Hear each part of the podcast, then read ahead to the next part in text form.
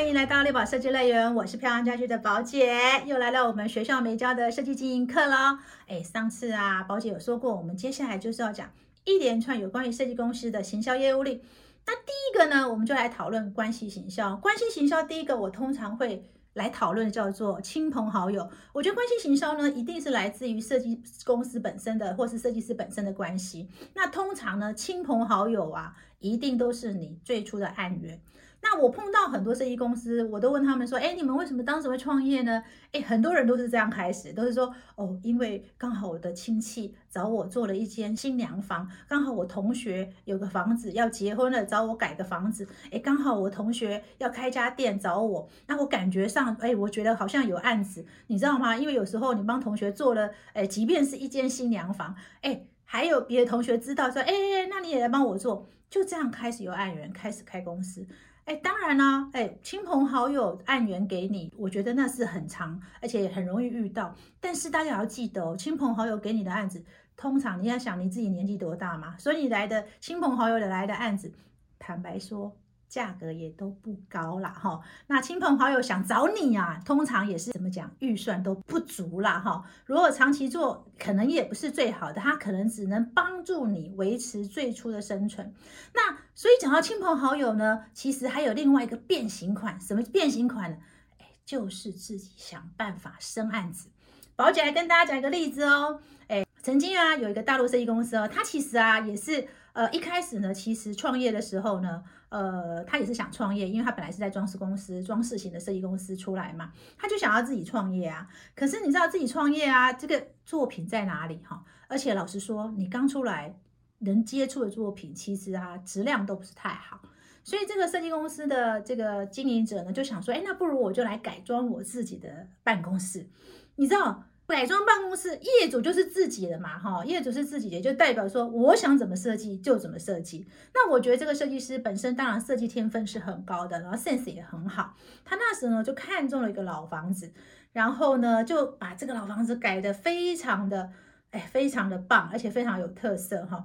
其实当时的大陆一点都不流行，它现在它改的有点像现在所谓我们所谓的侘寂风哈，就是比较呃粗犷、比较简约。其实当时这个风格在大陆是还没有流行哦。但是设计师因为你知道吗，改自己的办公室，然后加上预算也不太多了哈，所以他就想说，哎，那就是走比较极简一点的路线。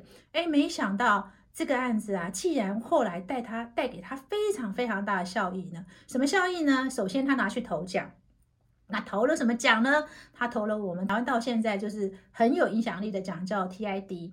然后他投了 TID 奖，那那一次投奖呢，让他得到什么？他竟然得到第一个大陆。呃，得到的一个新锐设计师奖哈，因为之前呃在 TID 奖中有一个奖项非常受到瞩目，就是专门颁发给年轻设计师的呃新锐设计师奖，他就拿到了第一个是大陆设计师拿到的哈，因为之前都台湾设计师拿到的一个新锐设计师奖，而且他那个案子还得到办公室的项目的金奖，那这一连串呢，让他在台湾得奖这个新闻呢，呃，回到大陆之后。就成为很多媒体采访他的一个呃一个一个议题。那也因为媒体采访他，然后他当然就进到第二步嘛。第一步是透过呃自己的案子哈曝光出去，第二步呢，他就是得到媒体的报道。那因为媒体的报道，让他的公司整个大红。那到现在哈，那他现在真的做的所有的案子都是非常具有指标性的哈。所以宝姐要告诉你们说，其实啊。呃，很多年轻设计师刚创业，一定是来自于周遭的亲友关系哦。可是呢，周遭亲友关系，呃，当然我前面讲过，都不可能预算太高的，你也要好好做，把它当做让你公司可以继续生存的一个呃来源，就是因为你总是要有钱嘛哈，总是要有收入嘛哈，把它当做一个很重要公司必须维持的一个呃重要的一个案源。那在累积到足够资源的时候，你再来去设计属于自己的案子。但是遇到能够有足够资源做自己的案子的时候，你要好好发挥你的创意，并不是你花多钱就会达到那个效果。像刚刚我讲那位设计师。他刚开始开办公室的时候，其实也没有多少钱，但是他用他的创新的概念去解决了设计的问题，让他得到奖。所以我们在讲关系行销，第一个叫做亲朋好友哈，那不要只放在真正的亲朋好友，如果累积到够多的预算了哈，你也可以为自己的空间拿自己的空间，自己当业主。所以在你做关系行销的时候，除了周边亲友之外，别忘了还有你自己哦。今天听完我们学校没教的设计经营课，你有什么想法呢？欢迎在底下留言，宝姐会亲自回答你们哦。如果觉得宝姐还讲得不错，那请按下订阅，还有开启小铃铛。